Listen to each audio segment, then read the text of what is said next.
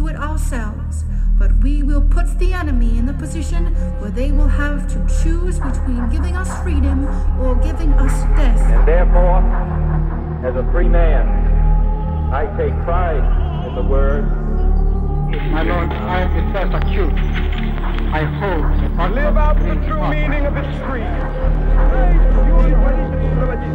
The gap between the richest 10% and the 10% of widened.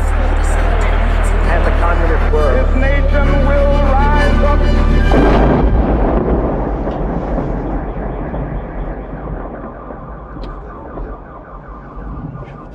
Hezký den, vítáme vás u dalšího pokračování podcastu Kolaps, který pro internetový deník Alarm.cz připravují Jan Bělíček a Pavel Šplíchal. v sobotu 24. února to jsou přesně dva roky od chvíle, kdy ruský režim Vladimira Putina zaútočil na Ukrajinu. Od té doby sledujeme brutální konvenční válečný konflikt přímo na evropském kontinentu. Jak vypadá situace na bojišti i mimo něj, o tom si budeme dnes povídat s naším hostem. Ale ještě než začneme, tak já poděkuju a připomenu posluchačstvu, že dohloubky a komplexně se můžeme do podobných témat pouštět jen díky vám, kteří nás pravidelně podporujete. Pokud nás rádi posloucháte a chcete se stát naší podporovatelkou či podporovatelem, tak hned pauzněte naše povídání, jděte na stránky Alarmu do sekce Podpořte Alarm, kde najdete přesné instrukce, jak to udělat. Podcast Kolaps vzniká jen díky redakci Alarmu a naší práci tak můžete podpořit právě podporou tohoto média, které to vše platí. Bez našich podporovatelů a podpore, podporovatelek by zkrátka nebylo nic. My bychom mlčeli a jsme tak rádi, že vás naše práce za podporu stojí. Děkujeme. Díky moc. A teď už zpátky k dnešnímu tématu.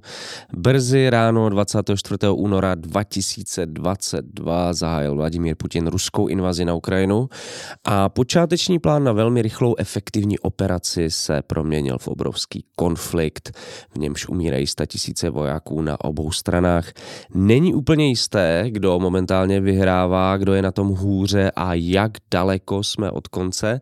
Jisté je ale to, že takto kr- krvavý a brutální konflikt Evropa dlouho nepamatuje a není těžké z něj propadnout eh, do deprese a zoufalství.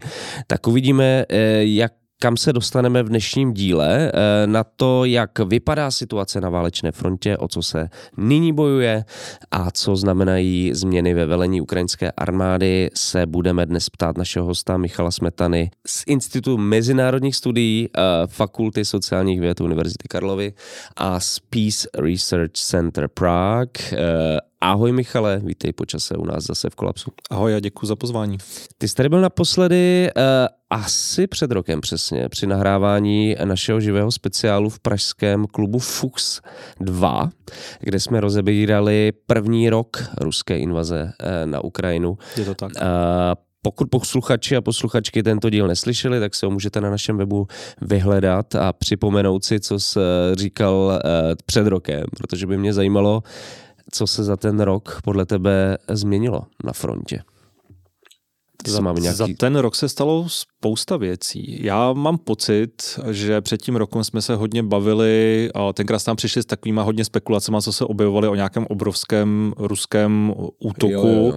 masivním, což tenkrát jsem hodně spochybňoval a jsem rád, že se ukázalo tenkrát, Takže že, pravdu. že, jsem měl, a, že, jsem měl, a, že jsem měl v tom, tom ohledu pravdu. Na druhou stranu stalo se pár relativně jako významných věcí. Tu první je teda pád města Bachmut, který ten význam získal mnohem více možná tou dobou, o, jak, o jaký se o, ně, o toto město bojovalo mezi Ruskem a Ukrajinou, to znamená, to bylo loni v květnu.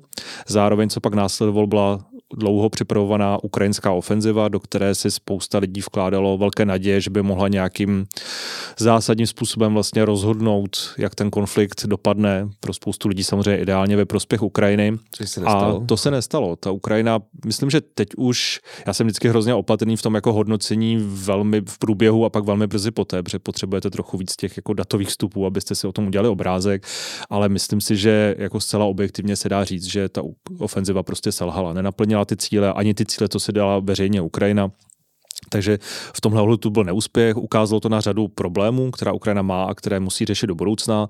Myslím, že je fér se o těch problémech prostě otevřeně bavit, protože prostě pokud se nebudou řešit, tak samozřejmě Ukrajina nebude schopna provést nějakou další budoucí, budoucí ofenzivu. A nacházíme se teďka v době, kdy po té ukrajinské, tedy neúspěšné ofenzivě převzala iniciativu opět Rusko. Ta iniciativa je jasně vidět na většině úseků fronty a asi takový jako hmatatelný důsledek toho je právě dobytí města Avdivka v těch posledních, v těch posledních týdnech, Tohle respektive dnech. si postupně rozebereme s tebou dneska. A, ale i, i právě v, v dobytí toho města vlastně se hodně skloňuje, nebo nejčastěji se mluví, nebo aspoň tak já to vnímám, o nedostatku munice a veškerých granátů na straně Ukrajiny. Vidíš to stejně, vidíš to taky jako zásadní problém a pokud ano, tak kde leží jeho příčiny a jak z toho ven? Ne, absolutně. Tohle bych chtěl asi, já to asi budu potrávat víckrát dneska, tohle to téma. A Ukrajina prostě aktuálně bojuje s naprosto dramatickým prostě nedostatkem prostředků k tomu, aby byla schopná bojovat obecně. Rozhodně nemá dost prostředků na to, aby byla schopná se aktuálně vydat nějakou větší ofenzivu nebo nějakou provodníkou nějakou větší ofenzivní operaci, ale ten nedostatek už je tak akutní, že jí to vlastně výrazně komplikuje i schopnost se bránit. Ta dělostřelecká munice to je jeden zásadní problém, to je prostě tahle válka je z velké části prostě dělostřelecká válka a je vidět, že prostě kdykoliv má třeba lokálně jedna strana dělostřeleckou převahu, tak se to okamžitě prostě projevuje na tom, na dynamice vývoje té situace na bojišti. Takže to je jeden zásadní problém, kde se to Ukrajině nedostává. A druhý je munice do systému protivzdušné obrany, tam to opět je strašně akutní, kdy podle některých odhadů, pokud teď se něco pořádně už jako nestane na straně západu, tedy ideálně, aby se schválil ten balíček americké pomoci 60 miliard amerických dolarů, který se aktuálně, který prošel senátem, ale o, řeší se, zda projde sněmovnou reprezentantů a je to, vysí nad tím velký otazník tak pokud se tohle neschválí, tak Ukrajina skutečně bude se potýkat s velkým nedostatkem, bude muset dramaticky šetřit tím, jak, jakým způsobem používá protivzdušnou obranu a to se opět, to se projeví na schopnosti bránit města, ale i na, frontě, kde Rusko pak může mnohem lépe využívat právě svých například leteckých útoků, což opět velmi komplikuje Ukrajině situaci. Ta situace nebo ta nerovnováha materiální se projevuje například i na dostupnosti dronů. Hodně se teďka v médiích právě skloňují ty takzvané FPV drony, tedy z first person view hmm. drony, kde opět Rusko, Rusko má značnou převahu a opět se to projevuje velmi dynamicky na jednotlivých úsecích fronty. A ta část, jak z toho ven? Ta část, jak z toho ven, to samozřejmě nemá vůbec jednoduché řešení, protože je jasné, že Ukrajina aktuálně prostě je závislá na dodávkách západní pomoci. Není to tak, že to tak musí být na pořád, nebo na pořád do té míry, v jaké je to teďka. Vlastně je zde dlouhodobý plán samozřejmě nějakým způsobem posílit tu průmyslovou schopnost Ukrajiny být mnohem více jako soběstačná. Na druhou stranu teď pořád platí, že Ukrajina je závislá na západních dodávkách a ty zadávky jsou prostě někde spožděné, někde zpomalené a někde prostě zaseknuté. Ten největší zásek v vozovkách je ve Spojených státech, tam skutečně prostě už čekáme prostě dva měsíce na to, abychom se pohli dál s tím balíkem pomoci a republikánská strana prostě nedává úplně najevo, jako že by to mělo ve sněmovně reprezentantů projít hladce a prostě nevíme, jak to dopadne. Můžeme se o tom klidně pobavit mnohem více. Je to prostě více otázka domácí politiky ve Spojených státech, než, než čistě Ukrajiny. Každopádně to je ten jeden zásadní problém a znovu to musím zdůraznit, pro Evropu nahradit ty americké dodávky je extrémně těžké a prostě rozhodně to nemá nějaké jednoduché řešení, že teďka si řekneme, že Spojené státy nedodávají a tím pádem to dodá Evropa. Mhm. Já se ještě zeptám, možná hloupě, ale říkáš extrémně těžké, z čehož uh, mě vyplývá ne nemožné. Určitě ne, nemožné. Je to z velké části politická vůle samozřejmě. Evropa prostě nebyla schopna mobilizovat svůj zbrojní průmysl tak rychle do takové míry, aby to pro Ukrajinu bylo efektivní v, v té době nebo v té rychlosti, jakou potřebuje.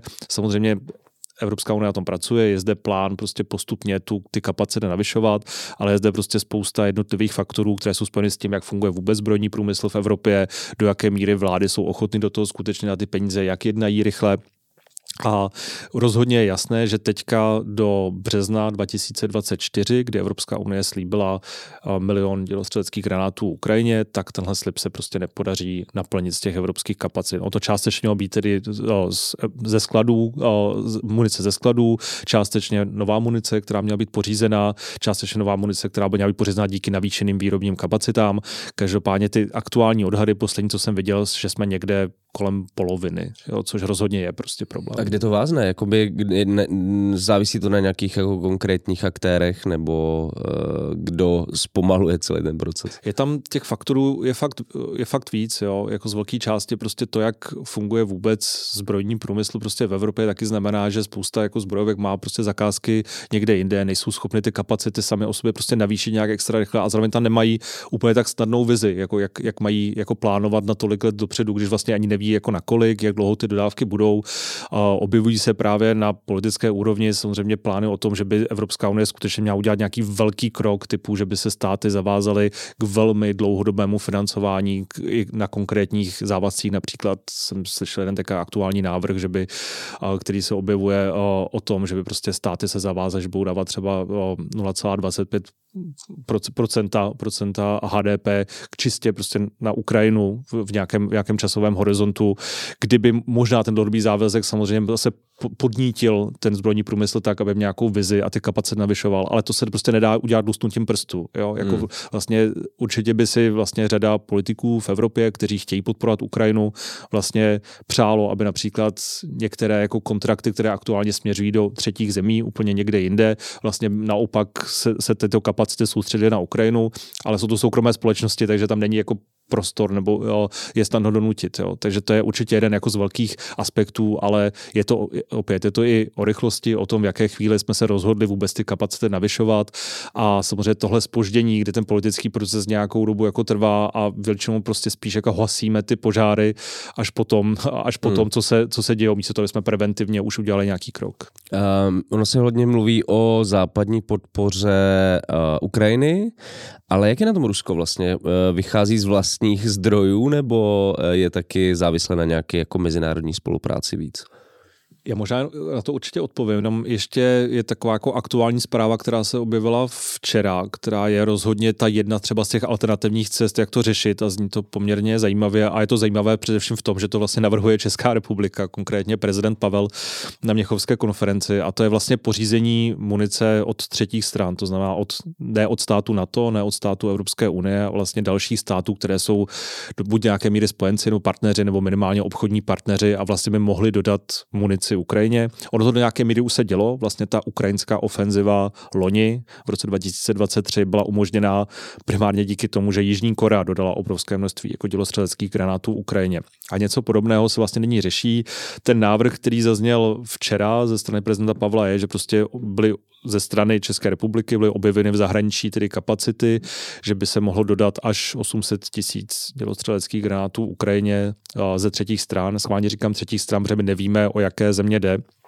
Můžu spekulovat samozřejmě, o koho by mohlo jít, každopádně jsou to země, které záměrně jako nechtějí prozradit, že jsou to oni, to znamená, není to jako veřejná, a není to veřejná informace, ale samozřejmě, že by to zaplatilo tedy západní státy, to znamená možná částečně Česká republika, ale ideálně Česká republika hledá partnery mezi západními zeměmi, které by se na tom finančně nějak významně podílely, protože to bude velmi drahá záležitost.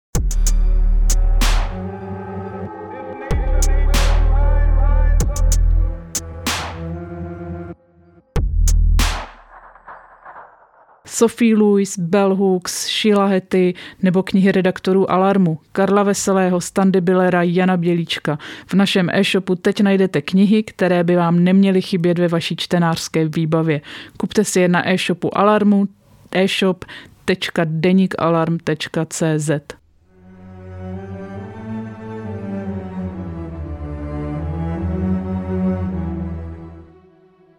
Možná ještě než se podíváme do toho Ruska, ale to se bude hodit i potom. Ty, tady jsme vlastně operovali nějakými číslama, že Evropská unie slíbila milion, uh, milion kusů munice, dodala asi půl milionu, teďka se, se zhání. Dodá, no, uh, uh, že teďka se zhání 800 tisíc kusů. A uh, jaká je spotřeba uh, za měsíc, řekněme? Jo. Uh, Nebo abychom věděli, kolik vlastně chybí. Jo, určitě. Uh, strašně, takhle, strašně záleží. Uh, obecně je obrovský rozdíl v tom, jestli chcete munici na to se bránit a na to podnikat jako velkou ofenzivu, kde prostě pokud plánujete rozsáhlou ofenzivu typu to, co bylo na Ukrajině v loňském roce, o co se Ukrajina snažila, tak to plánování je, že plánujete třeba o něco více než dvakrát tolik jakoby spotřebovávat, protože ty ofenzivní operace jsou na toto výrazně, výrazně více konzumují tu spotřebu. Vlastně nyní se bavíme o tom, je to těžké odhadovat, že aby Ukrajina byla schopna vůbec se teďka jako bránit, tak prostě by měla mít jako spíš třeba denně k nějakým aspoň 4 4 tisíce kusů vystřelené a, munice. A objevují se čísla, že třeba jako aby rok byla schopna Ukrajina jako nějak efektivně fungovat jako na bojišti, tak třeba 1,5 milionu 1,5 milionu kusů, to znamená, aby byla schopna podnikat i nějaké jako ofenzivní operace. Opět ty odhady se velmi liší. Já jsem si to včera tak schválně jako počítal, na co by mohlo prostě stačit, stačit těch 800 tisíc kusů munice jako samo o sobě a hrozně záleží na povaze těch operací. Jo. Na to, aby Ukrajina byla schopna se efektivně a aktivně bránit těm ruským útokům, tak by to mělo třeba být třeba na půl roku, což je jako substantivní pomoc. No. Ale hmm. jsou to obrovské odhady. Ty, ten, ten range, jakoby, se kterým jako pracujeme, strašně záleží záleží vlastně na povaze těch, těch operací, do jaké jsou defenzivní, do jaké jsou ofenzivní. A samozřejmě také na to, jak funguje ta druhá strana.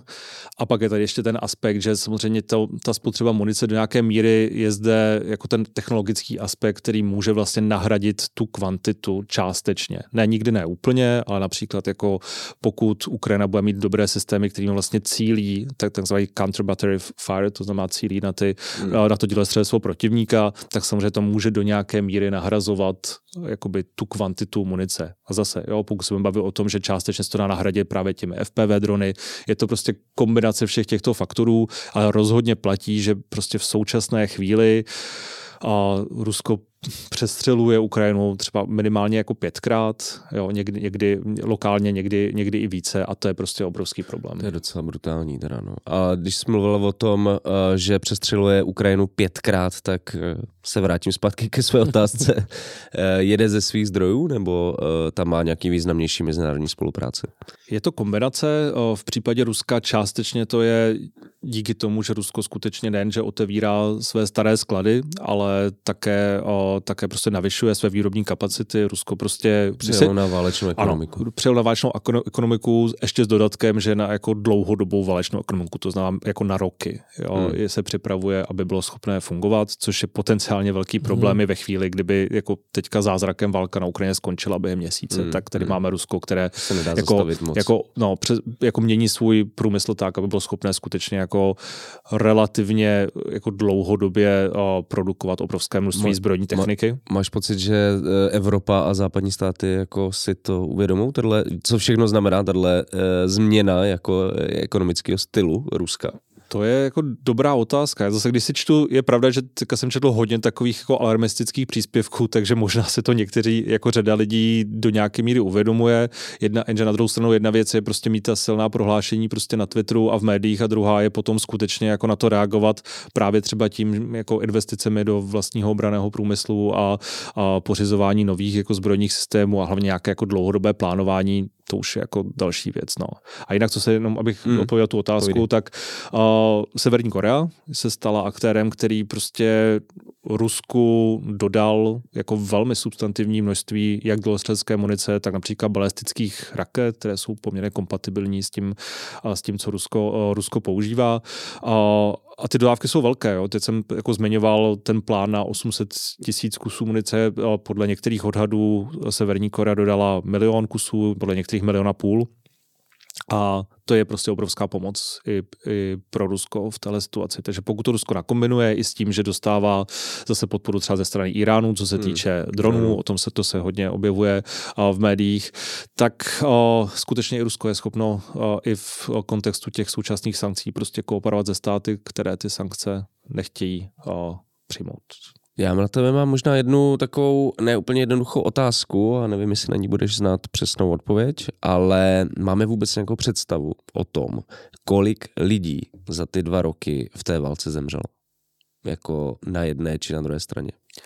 Tohle je vždycky strašně jako těžká otázka. Jo. Jako já vždycky jsem velmi opatrný od o, brát tyhle informace od těch válečných stran, protože ty mají samozřejmě tendence, jako dobré důvody a dobré tendence ty čísla zkreslovat tak, aby to prostě působilo o, dobře zatím záměrem, který, který mají jako v tom, v tom veřejném prostoru. A my nemáme žádný jako nástroje, jak to objektivně měřit.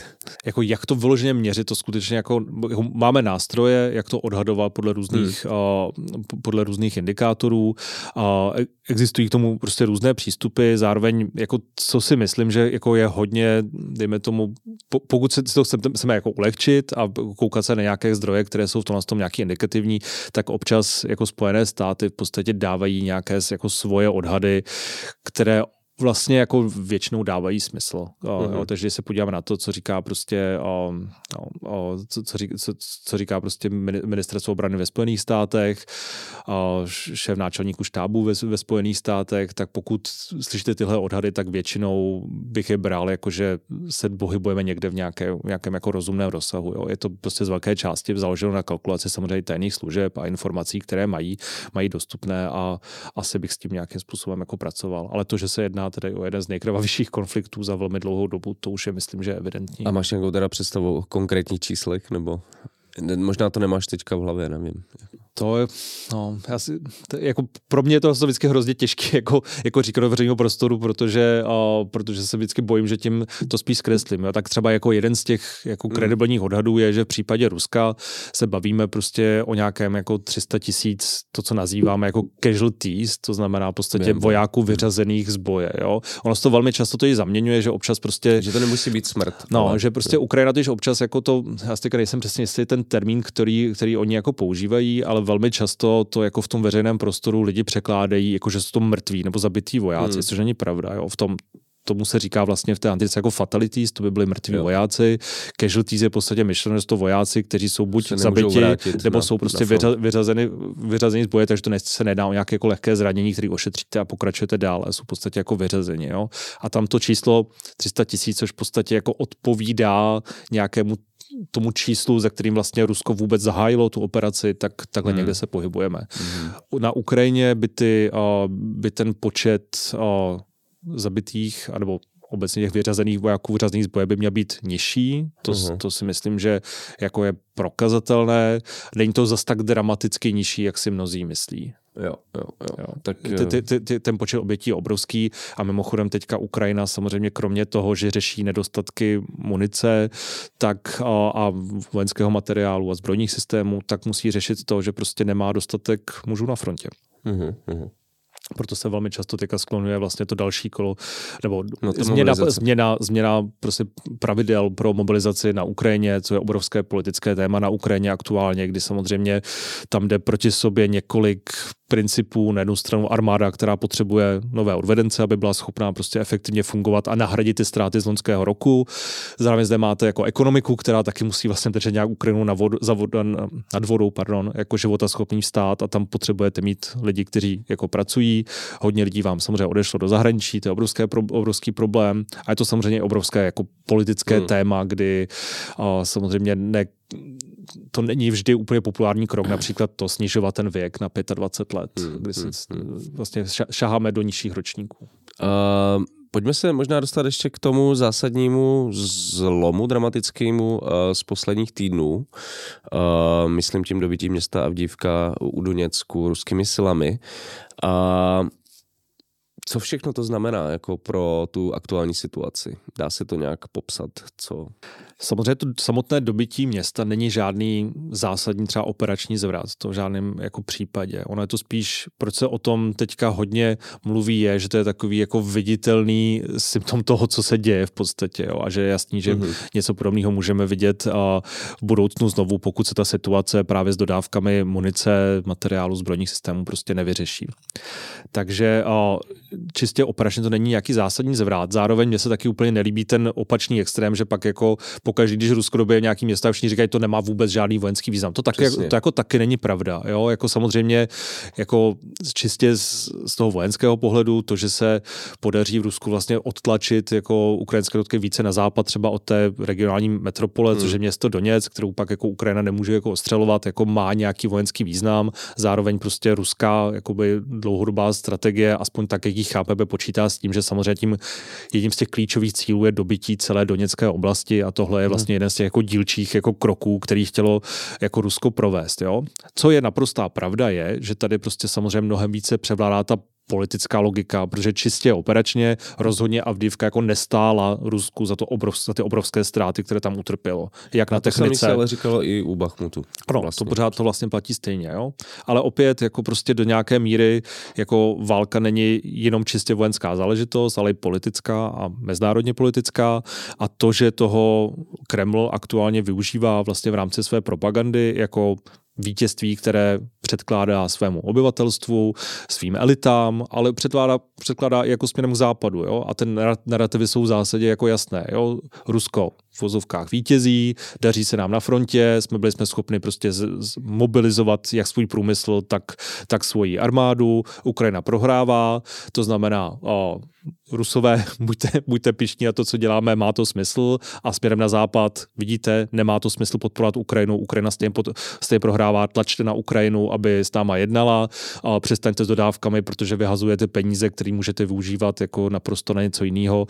A Myslím, že ta zvlášť situaci, kdy jako eh, se potýká s takovým nedostatkem munice, je prostě explozivní kombinace. Že, tohle. Přesně tak, ty věci spolu pak interagují. Jo? A Rusko se vlastně snaží teďka vehementně využít současné situace za prvý kvůli tomu, že se blíží prezidentské volby v Rusku, to je jako jeden důležitý aspekt, kde samozřejmě tohle to velmi hraje do koret Vladimíru Putinovi. Ne o to, že by se bál, že by ty volby prohrál, ale samozřejmě i to je jako velký nepochopení, že i v autoritářských státech vy vlastně chcete, aby ta účast byla prostě co nejvyšší, aby ten prostě podíl lidí, kteří regulárně hlasují pro vás, byl co nejvyšší. Prostě tam naopak autoritářské státy o to vlastně velmi jako stojí. Jo?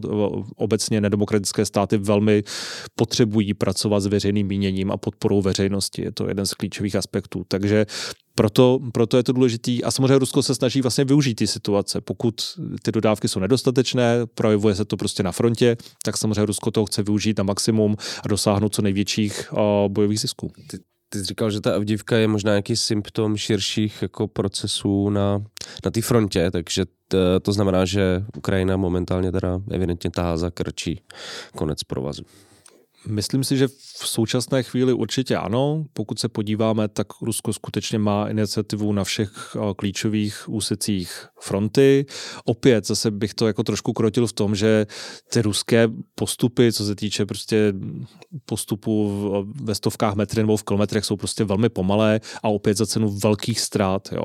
Jenže tady zase občas dochází k tomu nepochopení, že Rusko aktuálně, tak jak je nastavené, si ty ztráty může trochu více dovolit než Ukrajina. Hmm hmm. protože tím, jak prostě Ukrajina je v akutním nedostatku a Rusko naopak se mu daří prostě mimo jiné i vlastně zacelovat ty ztráty, co týče prostě o, lidské síly. Jo. Rusko hmm. podle nějakých odhadů je schopné během jednoho měsíce vygenerovat jako 10 tisíc vojáků, které prostě posílá na frontu. Jasně můžeme se stokrát bavit o tom, jestli je tam dobré velení, a jak jsou dobře vybaveni, jak jsou dobře vytrénováni ty vojáci. Tam samozřejmě je spousta problémů, ale to je takový to moje oblíbený, jako vždycky říkám, že jako ta kvantita má občas jako svoji kvalitu sama o sobě, hmm. jo? že občas, když jste to, to schopni dělat, tak prostě potom se to projevuje a je samozřejmě hlavně se nenacházíme jako v bodě, který bude trvat jako na pořád, ale bavíme se o nějakých projekcích toho, že ta dynamika se může prohlubovat, respektive ty nůžky se mohou dál rozevírat. Jo? Pokud Ukrajina bude relativně ve větším materiálním nedostatku než Rusku, tak Rusko do budoucna, tak Rusku se samozřejmě bude dařit více na bojišti. Hmm.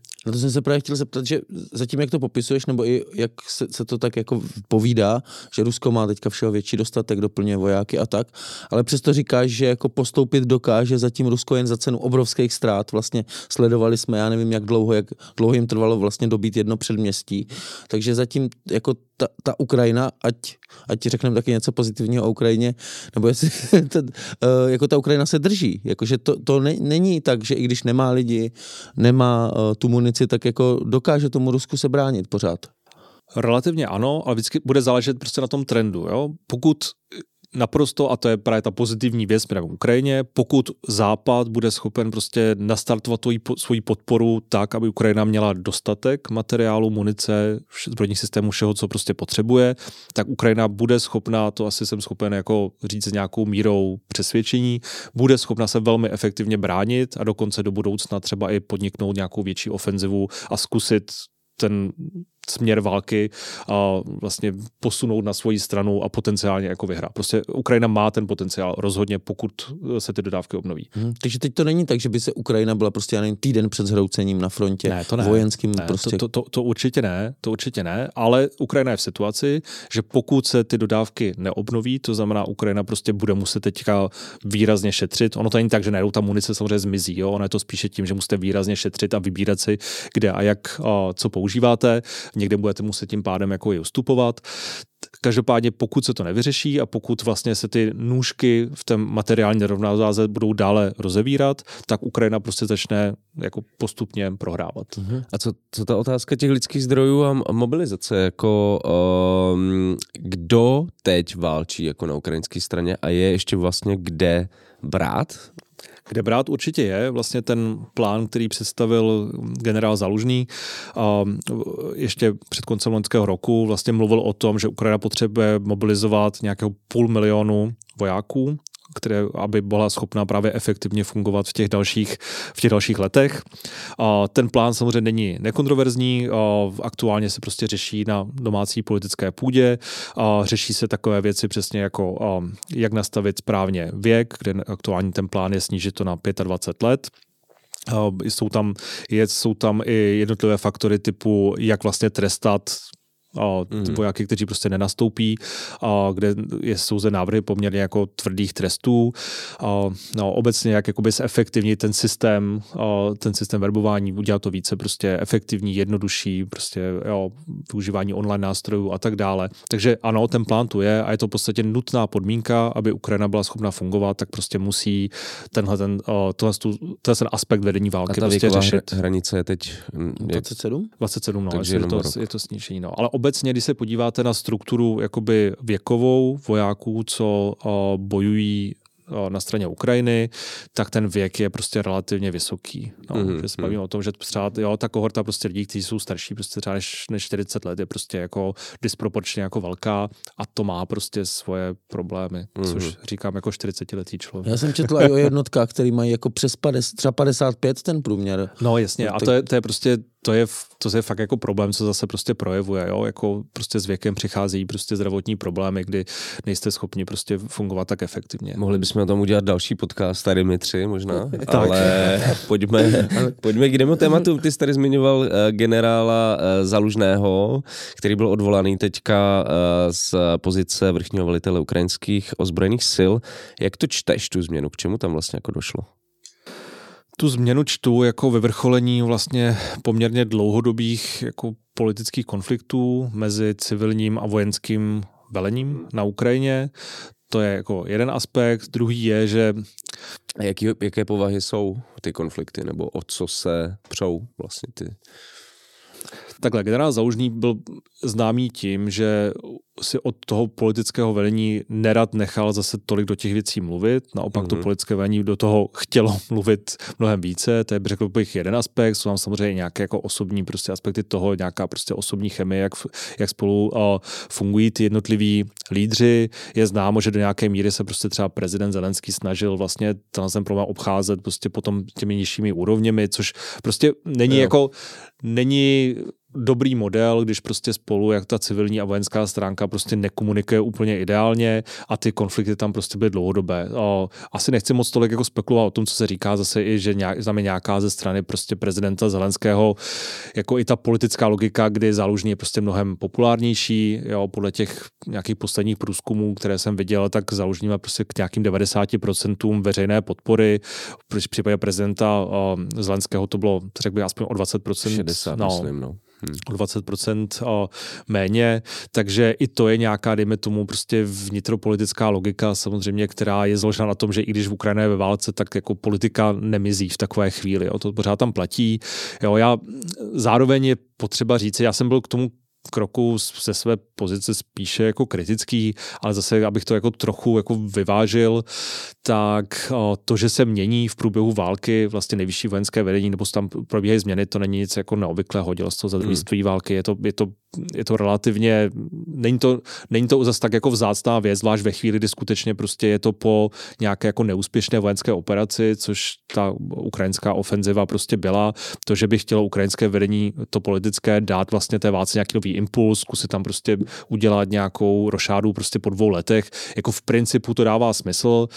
Jo, na druhou stranu prostě já mám třeba velké obavy z toho, že prostě generál Syrský, jak to, jakkoliv to je samozřejmě zkušený prostě profesionál, to není, že by tam dávali někoho jako neschopného teďka na místo zalužního, ale tak je tam prostě obava z toho, že tam skutečně on si ze té nechá mnohem více jako třeba potenciálně mluvit do těch věcí, bude hmm. mnohem méně odporovat tomu politickému vedení a je prostě, je zde prostě obava, že občas prostě ty politické cíle se můžou negativně prostě projevit do, směrem k těm vojenským. Jo. Příklad třeba Bachmutu, kdy zase s nějakou v retrospektivě tam Ukrajina asi udělala poměrně jako velké chyby, kdy to město prostě držela mnohem, mnohem déle, než měla a vlastně na to poměrně dost doplatila. A možná z velké části ta ofenziva se taky částečně nepovedla kvůli tomu, že prostě nejlepší ukrajinské jednotky prostě bojovaly u Bachmutu nejzkušenější, nejzkušenější vojáci, které Ukrajina jako měla. Zbytečně prostě tam, tam utrpěla prostě velké ztráty a ve finále město padlo prostě do ruských rukou, to znamená to propagandistické vítězství si nakonec stejně odneslo,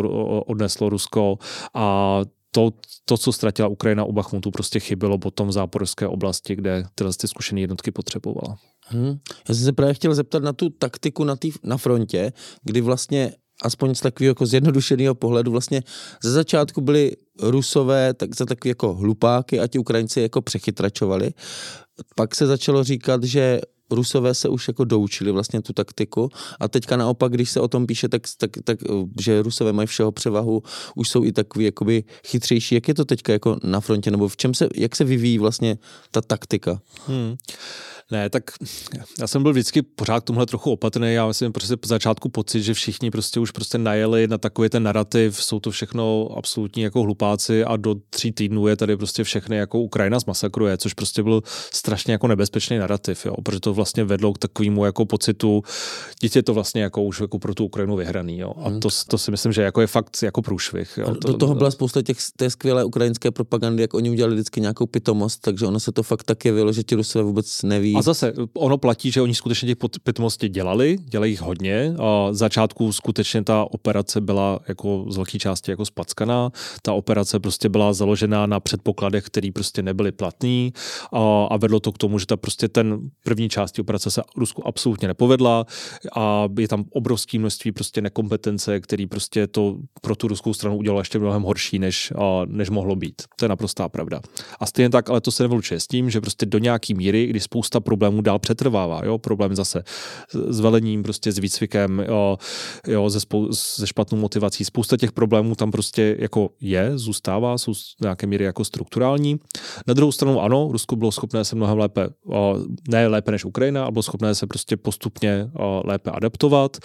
Poučilo se z nějakých chyb, obecně se vždycky říká, že prostě Rusko potřebuje jako dostat trochu jako na nos v těch jednotlivých jako taktických jako věcech a že nejdřív si prostě musí zkusit, že prostě se jim tam něco jako nepovedlo a potom prostě se na to adaptovat, což jsou bohužel jako, no bohužel pro Rusko, je to jako velká cena placená za tu zkušenost, ale je to i tak, je to zkušenost a nějaký proces tam, adaptace tam probíhá a v zásadě se dá říct, že i když rozhodně se najednou nestalo prostě z Ruska nějaká jako super armáda, která prostě pracuje hrozně profesionálně, to není pravda, ale spousta věcí, co Rusko dělá, je prostě na místní poměry relativně kompetentní a tím pádem jako občas prostě Rusku se některé věci podaří. No. A to je bohužel ten jako realistický pohled, který na to musíme mít.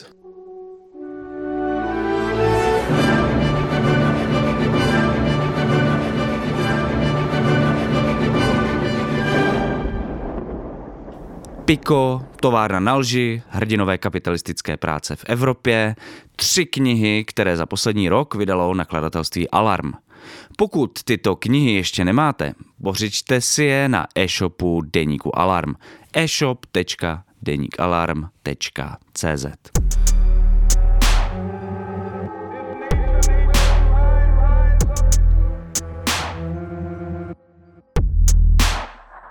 tím druhým eh, častým, eh, nechci říct mýtem, ale názorem je, že Rusko používá takovou jako taktiku masomlejnku, že prostě neustále žene obrovské kvantum lidí na, na frontu bez jakýkoliv jako pře, přemýšlení. To bys viděl jak tady tenhle jako názor?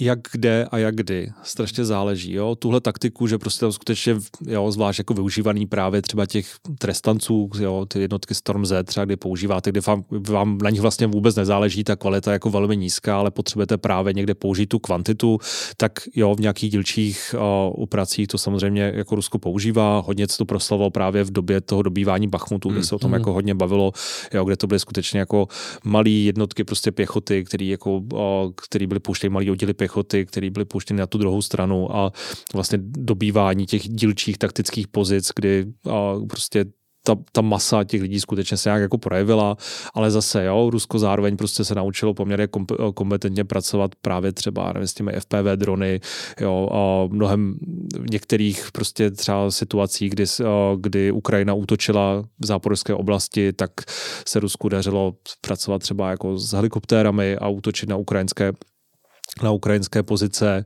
Jo, Rusko se třeba adaptovalo na uh, ukrajinskou protizdušnou obranu tím, začalo více používat těch klouzavých bomb, jako, což nějakým způsobem chrání ruské letectvo a dělá to Ukrajině velké problémy.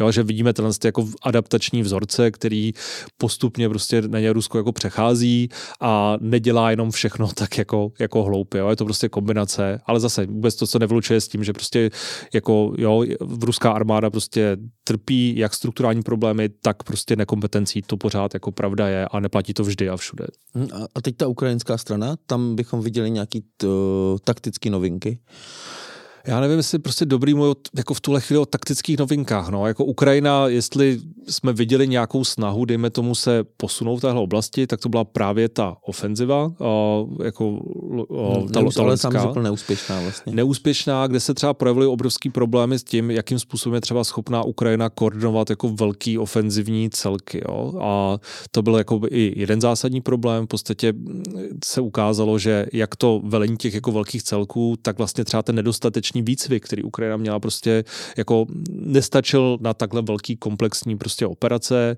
plus tam to ještě samozřejmě bylo podpořený jako tím celým tím prostředím, kdy bojete prostě prostředí, kde Rusko dlouhodobě budovalo a obraný linie, a bylo to extrémně prostě zamenovaný, zamenovaná oblast, čímž taky Ukrajina měla prostě velký problémy. Takže byla kombinace těch jako faktorů, kdy ta taktika ta, ty dílčí taktika, kterou Ukrajina vlastně vzala na tuhle ofenzivu, vlastně nebyla příliš funkční, prostě Ukrajině nedařila a velmi rychle ji právě musela změnit zase zpátky k takovým jako menším, menším útokům pěchoty, což ale zase nemohlo, nemohla potom jako dosáhnout nějakých jako za tu krátkou dobu v nějakých větších úspěchů. Máš no. pocit, že to je uh, jakoby uh, že je vlastně jednoduchý vytrénovat, mal, uh, vyzbrojit, vytrénovat vojáky, ale že vlastně nějaký jako složitější taktický manévry, to je ještě jako jiný level. Prostě. Určitě, jo, je, to, je to náročný a plus jako samozřejmě to, i to prostředí, ve kterém se aktuálně bojuje na Ukrajině, prostě je k tomu a není, není moc příhodný v podstatě k nějakému jako práci s těmi velkými jako útočními celky. Jo. Je velmi snadno se prostě odhalí jakákoliv velká koncentrace vojsk, je velmi snadné jako na to cílit a tím pádem i to samo prostředí prostě tomuhle není příliš nakloněno. Proto třeba ty nejvíce jako realistické návrhy pro Ukrajinu na letošní rok, které existují, jsou pro Ukrajinu primárně se soustředit na obranu, budovat obraný pozice trochu podobně jako Rusko budovalo ty obrané pozice v záporské oblasti, to znamená líp vybudovat jako fakt jako fyzicky ty obrané pozice, více soustředit na aktivní obranu, budovat svoje kapacity, to znamená vlastně připravovat se na to, že ta další ofenziva by mohla být třeba v roce 2025, ale postupně budovat kapacity tím, že prostě trénujete svoje vojáky, jo, doplňujete prostě stavy, a rotujete vojáky tak, aby prostě byli dostatečně jako odpočatí a spíš se vlastně soustředit jak na obranu, tak vlastně na co největší opotřebení těch ruských vojsk, jo, tomu, co vlastně říkáme jako attrition. Jo, to znamená vlastně soustředit se primárně na to vlastně ušetřit Rusku při té obraně co největší ztráty. Obecně pro útočníky je ta situace vždycky o něco složitější, to znamená, obránci mají vlastně větší šanci, aby jako uštědřili té druhé straně větší větší ztráty na lidech, na technice a to je asi to primárně, co Ukrajina by měla v letošním roce dělat a co asi pravděpodobně jako bude dělat, na co se bude soustředit. A co se týče kvality těch jednotek, které jsou teďka na frontě, já myslím, že to byl tvůj kolega Vojta Bahenský, kdo nám tady říkal, že se, že se to nějak vždycky vymyslí, ale pak se válčí s tím, co jako je vlastně. Jo, to si myslím, že, to, to, to si myslím, že v nějaký míry určitě platí. Tak, no. eh, a že vlastně ty nejlepší jednotky už jsou na obou stranách, vlastně jako nějakým způsobem zničený, rozprášený. A tak eh, jaká je vlastně ta kvalita teďka na, na frontě jako jednotek?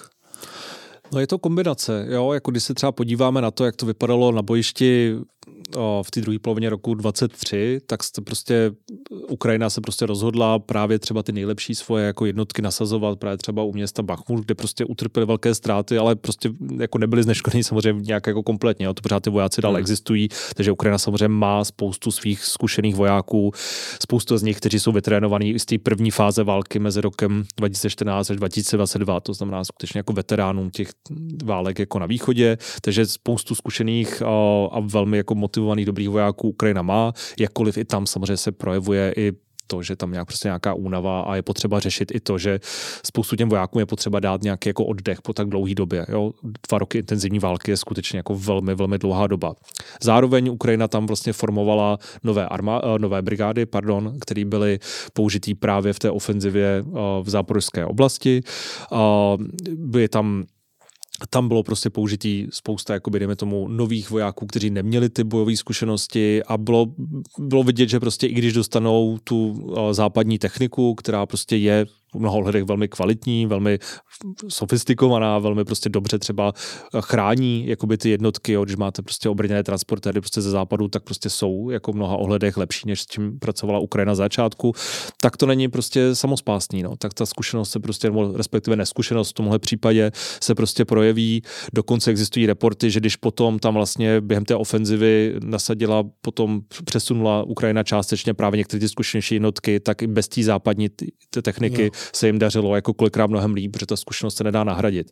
Jo. A ten výcvik je tam prostě problém, že spousta těch vojáků prostě dostalo výcvik, ale byl prostě velmi, velmi krátký. Byl prostě nedostatečný, ne tak, jak by v podstatě by the book prostě jako mě, měli mít. Samozřejmě pracujeme v prostředí, který nám neumožňuje nějaký jako luxus si prostě dovolit tady prostě nějaký dlouhodobý výcvik, ale asi i tohle je nějaký aspekt, který se musí vylepšit. Ty jsi tady zmiňoval to, že obě dvě strany i vzhledem k tomu tomu terénu o sobě ví v podstatě všechno, jako neustále se monitorujou a ví všechno o svých pozicích.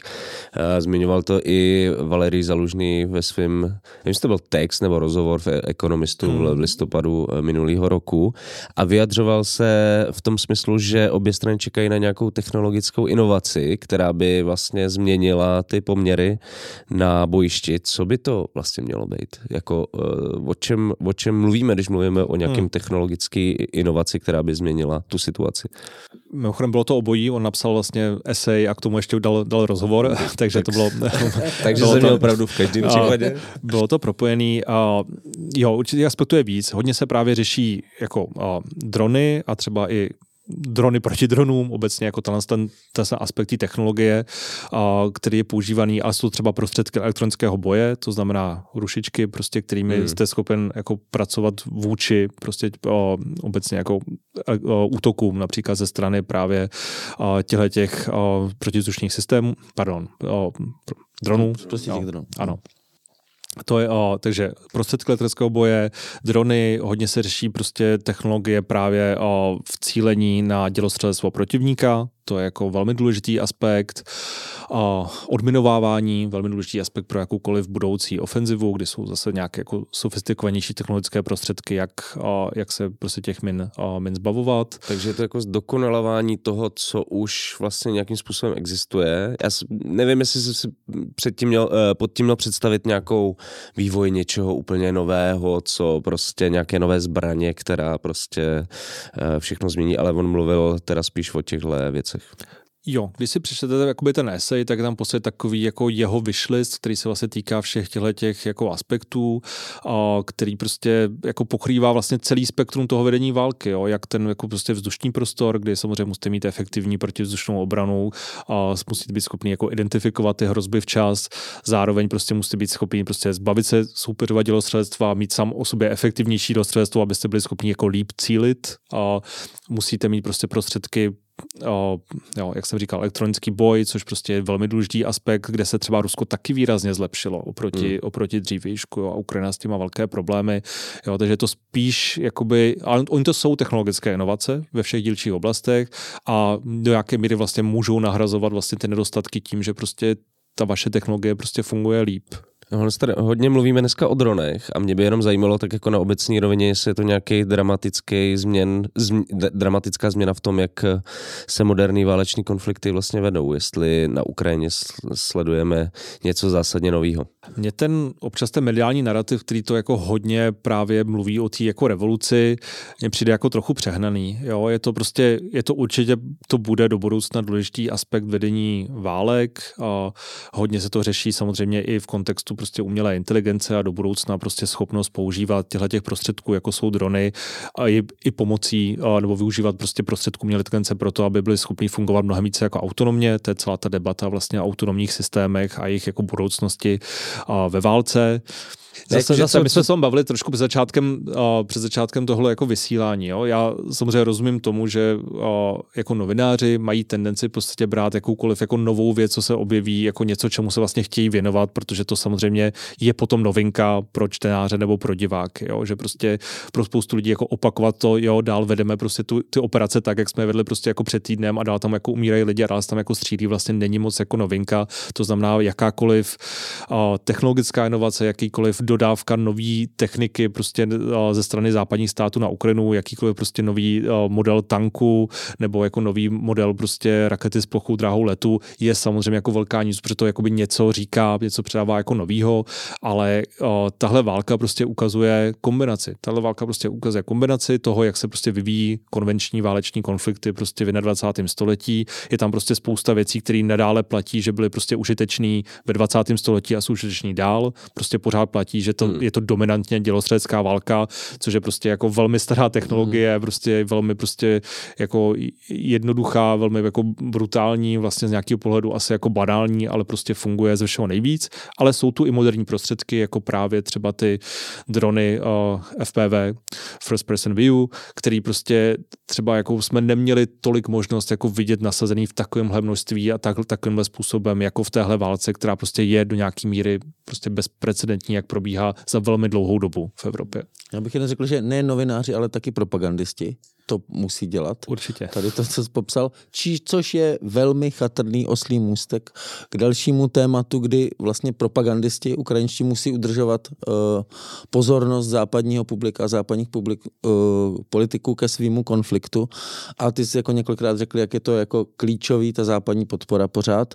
Tak jak čteš ten vývoj v posledních i, i týdnech, kdy já tuším Dánsko se rozhodlo věnovat nějaký mm-hmm. svoje systémy a uh, ta ochota jako byť se se hodně, na jednu stranu se hodně mluví o tom, že je to západní publikum unavený a tak, ale na druhou stranu jako zas, mně to nepřijde, že by ta ochota těch západních politiků úplně poklesala, že by byli ochotní nechat Ukrajinu na holičkách. To určitě ne, tak ona ta jako ta deklaratorní podpora je vlastně jako pořád jako vysoká, jo. Naopak možná bych řekl, že jako tím, že to jako uvědomují ty problémy, tak jako kolikrát ty slova prostě jsou jako častější a třeba jako silnější, jo. Ale a pak se bavíme o tom prostě konkrétním jako provedení a tam je to problém, jo když se podíváte, kdybyste si četli prostě prohlášení prezidenta Spojených států, prostě nejdůležitější politické osobnosti a země, tak on mluví pořád o tom, že prostě Ukrajina musí být podporovaná až do úplného jako konce, že to je prostě jako nezlomný jako pouto, který, který prostě musí vydržet jako a že Spojené státy si uvědomí závažnost a tak dál. Ale ty Nedodávaj. země mají prostě nějakou jako vlastní vnitřní dynamiku, kdy jako ne vždycky je možný ty věci jako prosadit tak rychle, jak je potřeba, anebo třeba vůbec. Jo? My prostě nevíme, jak ten, to schvalování toho balíčku ve Spojených státech dopadne. Spousta lidí doufá, že prostě tam nakonec bude prostě nějaká dohoda, kdy se republikánům ustoupí v těch otázkách spojený s, s uh, americkou jižní hranicí a výměnou za to prostě to, uh, to nakonec prostě ten balíček ze strany uh, republikánů projde a Ukrajina skutečně ty peníze dostane, respektive peníze budou použitý na prostředky pro Ukrajinu, protože většina těch peněz jde mimochodem americkým společnostem. Jo? To jsou peníze kde jenom část jde jako do zahraničí a z velké části jsou to peníze americkým firmám, který prostě o, dodají jo. techniku, amunici a prostředky, které budou potom dodaný Ukrajině. Jo. No a jak to odhaduješ ty, eh, ty pro ty příští měsíce? Jako jestli se to podaří, nebo se to zasekne, nebo máš pocit, že to teďka nejde odhadnout vůbec? To se bohužel asi nedá odhadnout. No. To, že prostě Dánsko udělá politicky velmi silný krok, který prostě určitě jako velmi dobře rezonuje a dá Ukrajině celé své dělostřelectvo, ať už to znamená cokoliv, což není jasný, to znamená veškerý, veškerou dělostřeleckou munici nebo všechny svoje dělostřelecké systémy nebo obojí, což je všechno možný, tak určitě to je jako politicky významný krok, který ale jako vojensky je jako velmi, velmi hmm. omezený. To Dánsko ne, to, není, spo, nejsou Spojené státy. Prostě. Přesně tak, Dánsko nejsou Spojené státy. Jo? A za mě bude klíčový slova právě jako samozřejmě dění v USA. Bude klíčový eh, sledovat, co udělá prostě Evropa, jakým způsobem bude schopná urychlit ten, eh, ten svůj přístup eh, směrem k dodávání munice, mobilizování vlastního zbrojního průmyslu. Určitě bude potřeba sledovat to, o čem jsme se bavili předtím, směrem těm iniciativám vlastně získat munici z těch třetích stran, což by skutečně mohlo hmm. výrazným hmm. způsobem hmm. změnit tu jako situaci. Nikdo z nás netuší, jak to může jít jako rychle, to je jako velmi těžko říct. Já jsem třeba to dával včera jen rozhovor, kde jsme ptali, jestli je prostě reálný, že se na to seženou peníze. Jo? A tam si třeba myslím, že, nebo jsem hodně přesvědčený o tom, že pro Českou republiku vyjednat prostě s partnerama, aby to bylo financovaný jakoby společně, respektive získat prostě partnery, kteří to budou financovat, vlastně nebude zase takový problém. Jo? Není to úplně tak, že by v Evropě, že by Evropská unie, by možnost prostě ty peníze u některých členských států prostě použít na tenhle prostředek, že by to jako nechtěli ty státy jako udělat. Ono je spíš jako technicky prostě těžký, jak jako v takhle jako krátké době prostě jo, ty prostředky vyrobit, najít ve skladech a nějakým způsobem to dostat na Ukrajinu tak rychle, jak Ukrajina to potřebuje. Pokud bude taková jako alternativní možnost, tak si myslím, že určitě budou partneři, kteří ty prostředky jako poskytnou. Ty jsi mluvil o té složité situaci v kongresu americkým a tak dále, ale na konci roku si blíží americké volby, které stále má velkou možnost vyhrát Donald Trump. A bylo by to podle tebe naprosto zásadní eh, změna, nebo možná třeba Trumpová politika vůči Ukrajině nebude uh, tak zásadně jiná jako třeba Bidena? Hmm, takhle, podle mě to je budoucí událost, která má, která má potenciál fakt zásadní změny.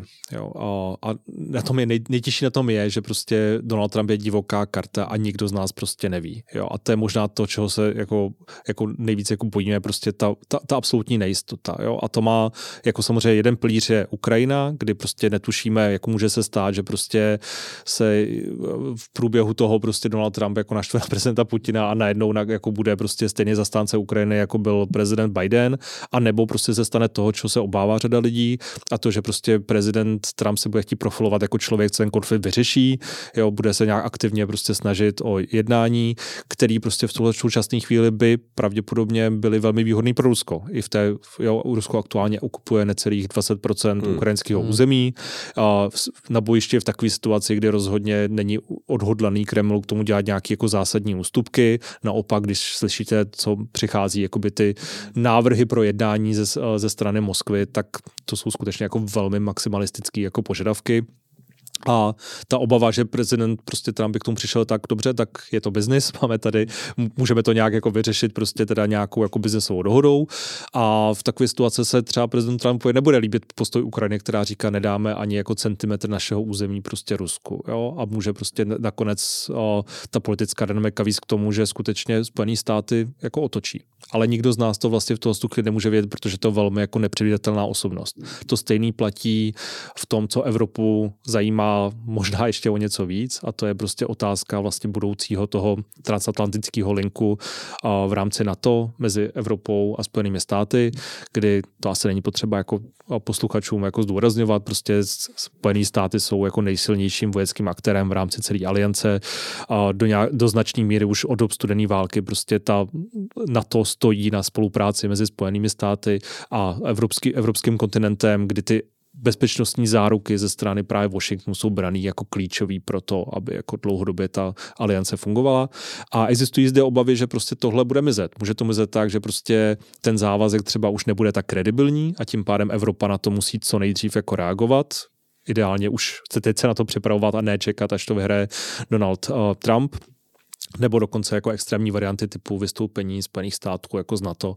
A Tam což... bylo to šílený eh, prohlášení Trumpa, že by, eh, kdyby ne, ne, nějaká země ne, nedodržovala ty závazky, takže by jako říkal Rusku, ať ty země napadnou. Přesně tak, to je, ale, tam tady, co chcou. No, ale to je přesně to, že jako my bychom se podle mě ani neměli jako fixovat to prohlášení a brát to tak, že prostě tohle je Donald Trump, to jsou prostě věci, které on jako říká vlastně každou jako chvilku něco podobného a jako Evropa prostě musí myslet na to, že do nějaký míry se musí stát jako autonomnější. Prostě je to, je to jediná možnost, protože ve chvíli, kdyby, kdy na to jako nebude vůbec jako připravená a začne tohle řešit, představme si, jak teďka Evropa velmi bolestivě hmm. řeší pomoc Ukrajině. Nemá kapacity. Ne, nemá. A nemá na to kapacity. Ať si představme, že Evropa má řešit, jako jak jako bránit sama sebe. Že no. jako, a to je, to se bavíme o úplně jiných jako číslech, to se bavíme o úplně prostě jiných jako politických otázkách, které Evropa musí vyřešit. A to se prostě představa, že tohle začne jako Evropa najednou jako plánovat jako na další roky bez toho, aby měla teda už ten plán nějakým způsobem jako částečně rozjetý, je naprosto jako nerealistický a může to přinést obrovitánský problémy do budoucna. Hmm, hmm. A, a máš pocit, že, že zatím ty Evro- že ta Evropa to dělá, to, o čem mluví, že si to jako ty politici uvědomují a jsou ochotní v tomhle ohledu jednat? Protože i kdyby třeba ten Trump nevyhrál nebo Trump se zachoval jinak, tak se tady jako něco změnilo. Jako tohle bylo nemyslitelné. Do, do... Takhle, určitě se v Evropě spousta věcí změnila po uh, únoru 2022. To by jako nebylo fér říct, že by se tak nestalo. Jo. Že jsme Ať, o těchto věcech nikdy ani nepřemýšleli. Jo, jako rozhodně spousta věcí měnila a ty, ty debaty samozřejmě jako probíhají. Jo. Probíhají jako ve, ve státech napříč jako Evropou. Už jenom to, jako kolik evropský státy jako investují jako do obraného, obraných prostředků ve srovnání s dřívějším stavem no, je samozřejmě jako ne, nesrovnatelný. Jo. Jako, není to zase tak dávno zpátky, kdy vlastně ten závazek 2% HDP prostě plnili tři státy v rámci NATO. Jo. A, a, to už to dneska, dneska je to, dneska už to většina. Dneska uh-huh. myslím, že podle toho posledního je to nějakých 18 mhm, států uh-huh. z 31 brzo 32 hmm. snad. Jo. jo. A přidávají se d- d- další. Jo, přidávají se prostě další.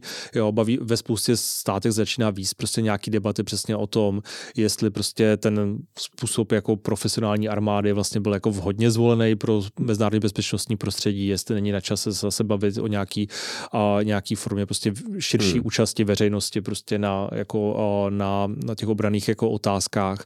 Jo, takže těch, těch témat je tam jako spoustu. Nebylo by fér jako říct, že to prostě nikdo neuvědomuje, samozřejmě se to jako řeší, ale zase vždycky je otázka, jestli dostatečně rychle a jestli ty konkrétní jako akce už prostě probíhají, a nebo no, je to pořád jako ve formě ty debaty. Jo. Já samozřejmě jako jsem zastánce toho, že tohle jsou jako citlivé otázky a v demokratických státech se prostě musí debatovat tyhle věci, to je prostě správně. Jo. Jako nemůžeme prostě teďka to vzít tak, že se změnilo bezerají bezpečnostní prostředí a rezignujeme na jako demokratickou debatu a všechno je to prostě jasný, jak to má být. To je nesmysl. Jo. Ale o, pořád, no, pořád platí, že možná ta rychlost prostě není dostatečná tomu, jak dynamicky se ta situace vyvíjí a taky jak rychle se právě třeba ty americké volby blíží. No. Hmm. A taky jak rychle bylo Rusko schopný přejít na tu válečnou ekonomiku. No určitě, jo, je to prostě do budoucna problém. Zase já jako nechci být jako alarmista a v tom smyslu... Jsi tady ve správném pořadu, takže to je byli jiný alarmisti, no. jo, v tom smyslu, že prostě a, jako do tří let prostě nás tady jako napadne Rusko, ale jako když se fakt jako zamyslíte prostě nad tím jako scénářem, ve kterým prostě v nějaký fázi, jo, dejme tomu, dojde k ukončení toho konfliktu výhodným, výhodným způsobem pro Rusko, to znamená, Rusko bude ukupovat značnou část prostě Ukrajiny oš, o, o, okleštěný, Ukrajina možná prostě vstoupí do evropských struktur, ale bude prostě ve, míra, ve velmi komplikovaný hmm. prostě situaci, hospodářsky, prostě politicky. Rusko a, to velmi pomůže. No, Rusko bude najednou prostě extrémně jako vnitřně, jako mentálně posílený v tom, že skutečně ukázalo, že ta velmoc, že prostě jako ten ruský, ten ruský narrativ bude, my jsme tady prostě porazili na to. My jsme hmm. byli schopní jako porazit na to a ukázat, že prostě na to není schopný prostě proti nám se jako nějak efektivně spojit a zabránit tomu, co chceme. Jo. A to neznamená to, že okamžitě prostě najednou zautočí prostě na Polsko, ale může to znamenat to, že si třeba Rusko, který bude mít průmysl mobilizovaný, bude mít vycvičený prostě vojáky, bude mít vojáky s bojovou aktuální jako zkušeností, si troufne třeba na Moldavsko, jo, mm-hmm. který není chráněný žádným závazkem na to, může si troufnout prostě dělat nějaké jako provokace směrem třeba k pobaltí dlouhodobě, mm-hmm. jo, jako těch jako černých scénářů, který vlastně můžou výst jako k nějaký jako další tragédii je vlastně jako spousta, jo. A obecně jako ta představa, že to jako dopadne dobře ve chvíli, že se teďka jako Rusko teda jako namlsá prostě tím, že bude Ukrajinu, jako je myslím, že jako dost, dost naivní. No. Mm-hmm. Tak možná nevím, jestli mi odpovíš na poslední otázku, jak daleko jsme od konce tohohle konfliktu. Uh, myslím si, že to asi je teď mimo, mm. asi horizont. Já se obávám, že to fakt jako nikdo netuší. Jo. Jsou to prostě divoký karty, které můžou něco zásadním způsobem změnit. A to je, jsou přesně třeba ty prezidentské volby ve Spojených státech, které to můžou dát úplně nějakou novou politickou dynamiku. Hrozně záleží prostě na tom, do jaký míry bude schopná, schopná prostě, no, schopný západní vlády vyřešit ten, pomoc vyři, Ukrajině vyřešit ten problém s nedostatkem munice, kterým prostě aktuálně trpí, ale celkově asi kdybych si musel teda typovat, což dělám jako nerad, tak prostě ten konflikt jako nevypadá, že by z té vojenské stránky měl být ukončený jakkoliv brzo. Jo? Jakkoliv Rusko má iniciativu, tak není schopno provízt nějaký zásadní operační průlom, minimálně ne v té současné situaci. Rusko je evidentně připravený prostě bojovat jako na roky, Ukrajina s tím nutně počítá taky, spousta těch změn, které teďka chystá, jsou právě vůči tomu, kvůli tomu, aby byla Ukrajina schopná pracovat jako dlouhodobě. Nejlepší prostě aktuální možný scénář, pokud dáme stranou nějaký extrémní prostě scénáře typu zásadní politická změna v Rusku nebo tak, s kterým bych jako hmm. nepočítal. Hmm. Ale tak nejlepší možný scénář je, že prostě Ukrajina a její nový prostě vojenský velení bude schopný fakt jako vyřešit některé strukturální problémy, které Ukrajina má, alespoň, alespoň částečně Ukrajina bude schopná se letos i díky třeba právě obnoveným dodávkám bránit poměrně efektivně Rusku, ušetřit mu co největší jako ztráty, to znamená Rusko možná bude mít nějaký dílčí taktický úspěchy, ale nic jako zásadního.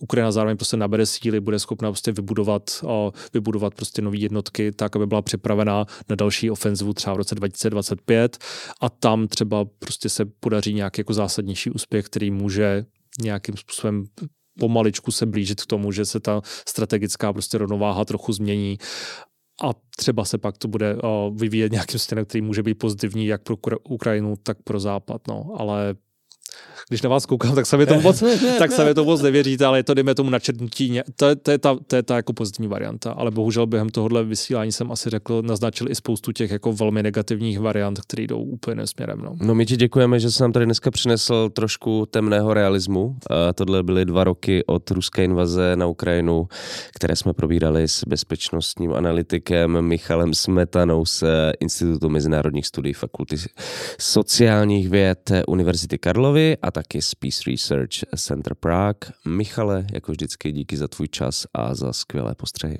Já moc děkuji za pozvání.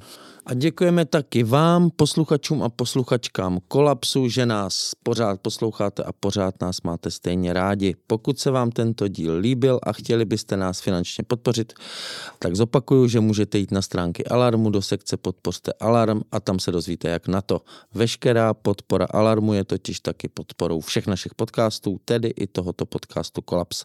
A jako vždy moc krát děkuji všem, kteří nás už podporujete a kteří jste nás v minulosti podpořili. Bez vás by to totiž nešlo a nic mi nebylo. To už je z dnešního kolapsu úplně všechno. Z Pražského studia uh, Little Bit se loučí Jan Bělíček a Pavel Šplíchal. A budeme se na vás zase těšit příště u dalšího pokračování našeho podcastu Kolaps. Mějte se. Čest.